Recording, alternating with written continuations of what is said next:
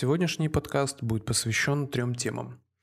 А, первое – это негативные отзывы о работе. С этим столкнется любой дизайнер.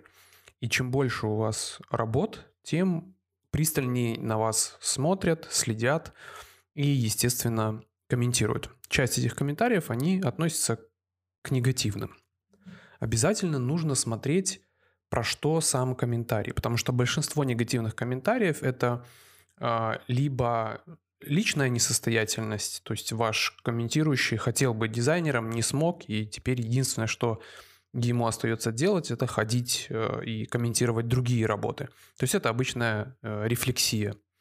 Э, есть негативные комментарии, но они технического характера, где-то замечания, они, в принципе, даже не относятся, наверное, к негативным, а это скорее положительные комментарии, когда кто-то заметил какую-то ошибку и указал на нее. Это вот возможность ее исправить. В остальном люди и дизайнеры в том числе, они, в принципе, не любят друг друга. Это не страшно, с этим можно жить. И главное, к таким комментариям относиться с этой точки зрения. Примерно все мои работы сопровождались в мой адрес э, какими-то негативными комментариями, в том числе и личными.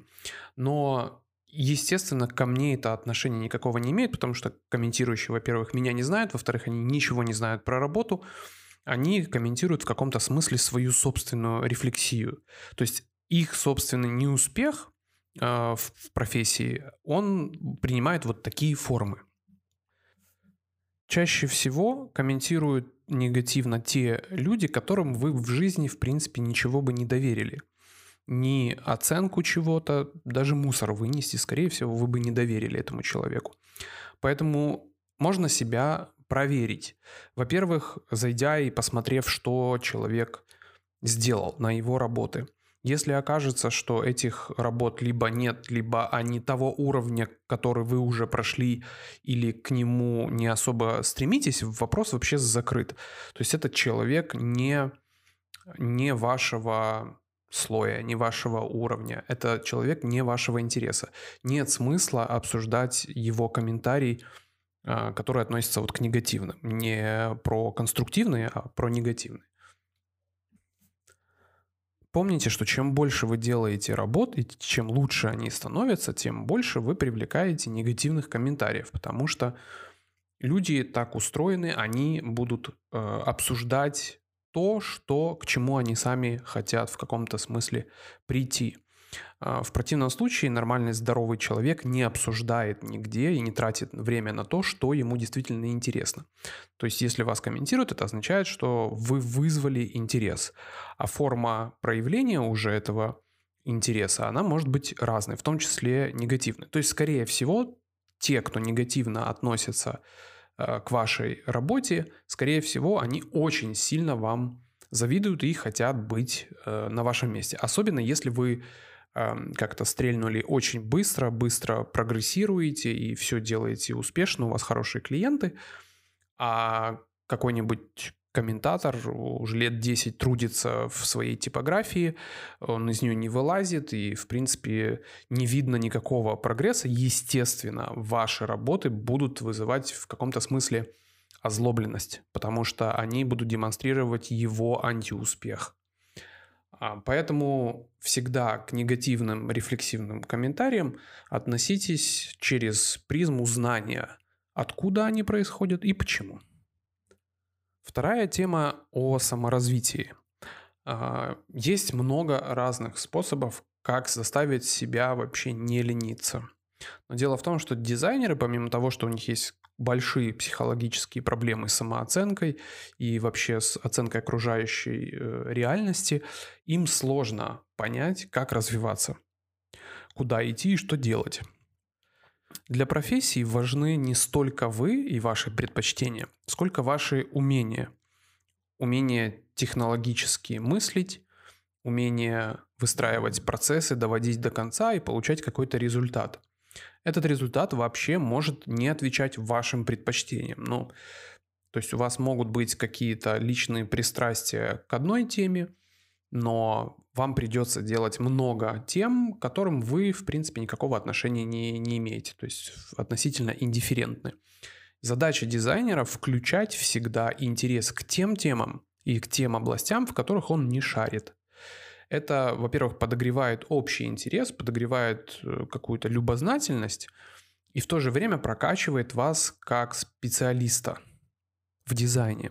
Не в той области, о которой идет речь, а именно в дизайне. Потому что дизайнер это тот человек, который может прощупать какие-то э, вещи на поверхностном уровне и понять сразу интерес и что из этого можно вытащить и получить. Если это производство колбасы, то вам не обязательно любить колбасу или любить производство колбасы.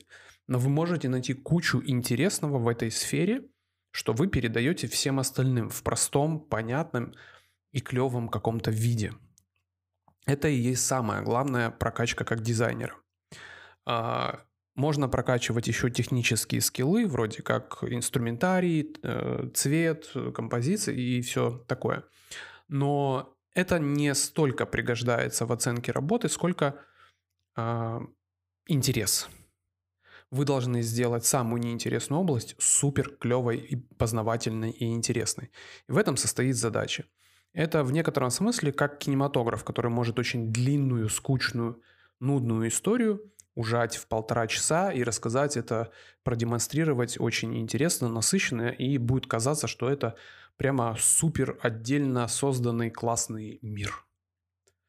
Я как-то ради интереса устроился, ну, условно называть, назовем это устроился, а, работать в небольшое кафе. То есть я буквально несколько дней просто постоял, физически поработал а, за стойкой. Я не делал кофе, но я обслуживал людей. Это был очень интересный experience, и в принципе, если у вас есть знакомые, которые работают в кафе, просто сходите и попросите э, побыть официантом, помощником день-два и просто сменить вообще деятельность работы. Это своего рода такая вот э, смена парадигмы. Вы будете стоять по ту сторону вещей. И еще один важный аспект – это не бояться меняться. А, то, что вы любите, вы, естественно, будете защищать до самого конца, пока не разлюбите. Или какие-то ваши взгляды или убеждения вы будете стоять до конца, пока не появится что-то, что будет сильнее, аргументированнее и перебьет это. А, это довольно плохой путь развития. Потому что если вы зацикливаетесь на каких-то одних вещах и твердо на них э, стоите как на рабочей почве, то вам будет сложно вообще что-то менять вокруг себя. Я говорю не о кардинальных каких-то вещах в жизни, хотя и а, к ним это тоже относится, но в целом быть пластичным, адаптивным и гибким гораздо важнее в дизайне, чем иметь э, постоянно одно и то же мнение, одну и ту же точку зрения и одно и то же отношение. Если вы чувствуете за собой, что вы из года в год носитесь э, с одной и той же идеей, или с одной и той же точки зрения, имеет смысл на нее обратить. Обратить внимание на альтернативные точки зрения и попробовать поменять свою хотя бы на месяц. И пожить в другой парадигме. И последнее – это аргументы, аргументы в защиту своей собственной работы. Это важная часть э, дизайнерской профессии. Вам нужно выстраивать аргументы для своей работы такие, чтобы они не попадали в область вкуса. То есть, если мы обсуждаем какую-то композицию в знаке, в идентике, или определенный набор в навигации, или определенное решение, эти решения все должны подчиняться какому-то логическому аргументу. Скажем, мы не красим это в такой-то цвет, потому что у вас примерно 50 конкурентов с таким цветом, и там среди могилы логотипов, вы просто сольетесь со всеми, вам нужен другой цвет. Или у нас такая форма круглая, потому что все ваши остальные конкуренты квадратные. Этот аргумент понятен, с ним можно работать. Клиент уже дальше сам решит, он готов работать с новой формой или ему хочется сохранить а, скажем так, принятую в его области квадратную форму чего бы то ни было.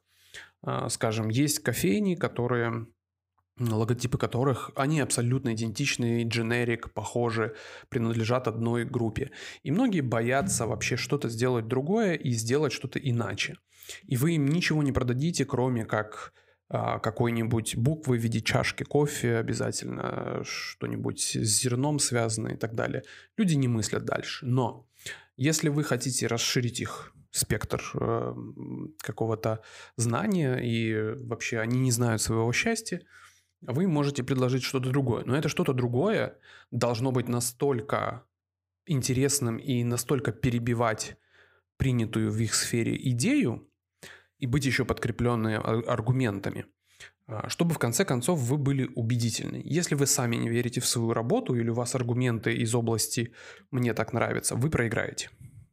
Вам нужно выстраивать и объяснять практически все элементы вашего проекта или вашего решения с точки зрения логики. Отнеситесь к этому как к техническому описанию скорее. То есть вам нужно технически описать почему принято то или иное решение. Или представьте, что вы банкир, и вы не можете оперировать понятиями «мне так нравится». Э, есть экономика, есть э, реальные цифры, есть биржа, и вы опираетесь на вот эти а, элементы. Точно так же просто перенесите это же отношение в свою работу.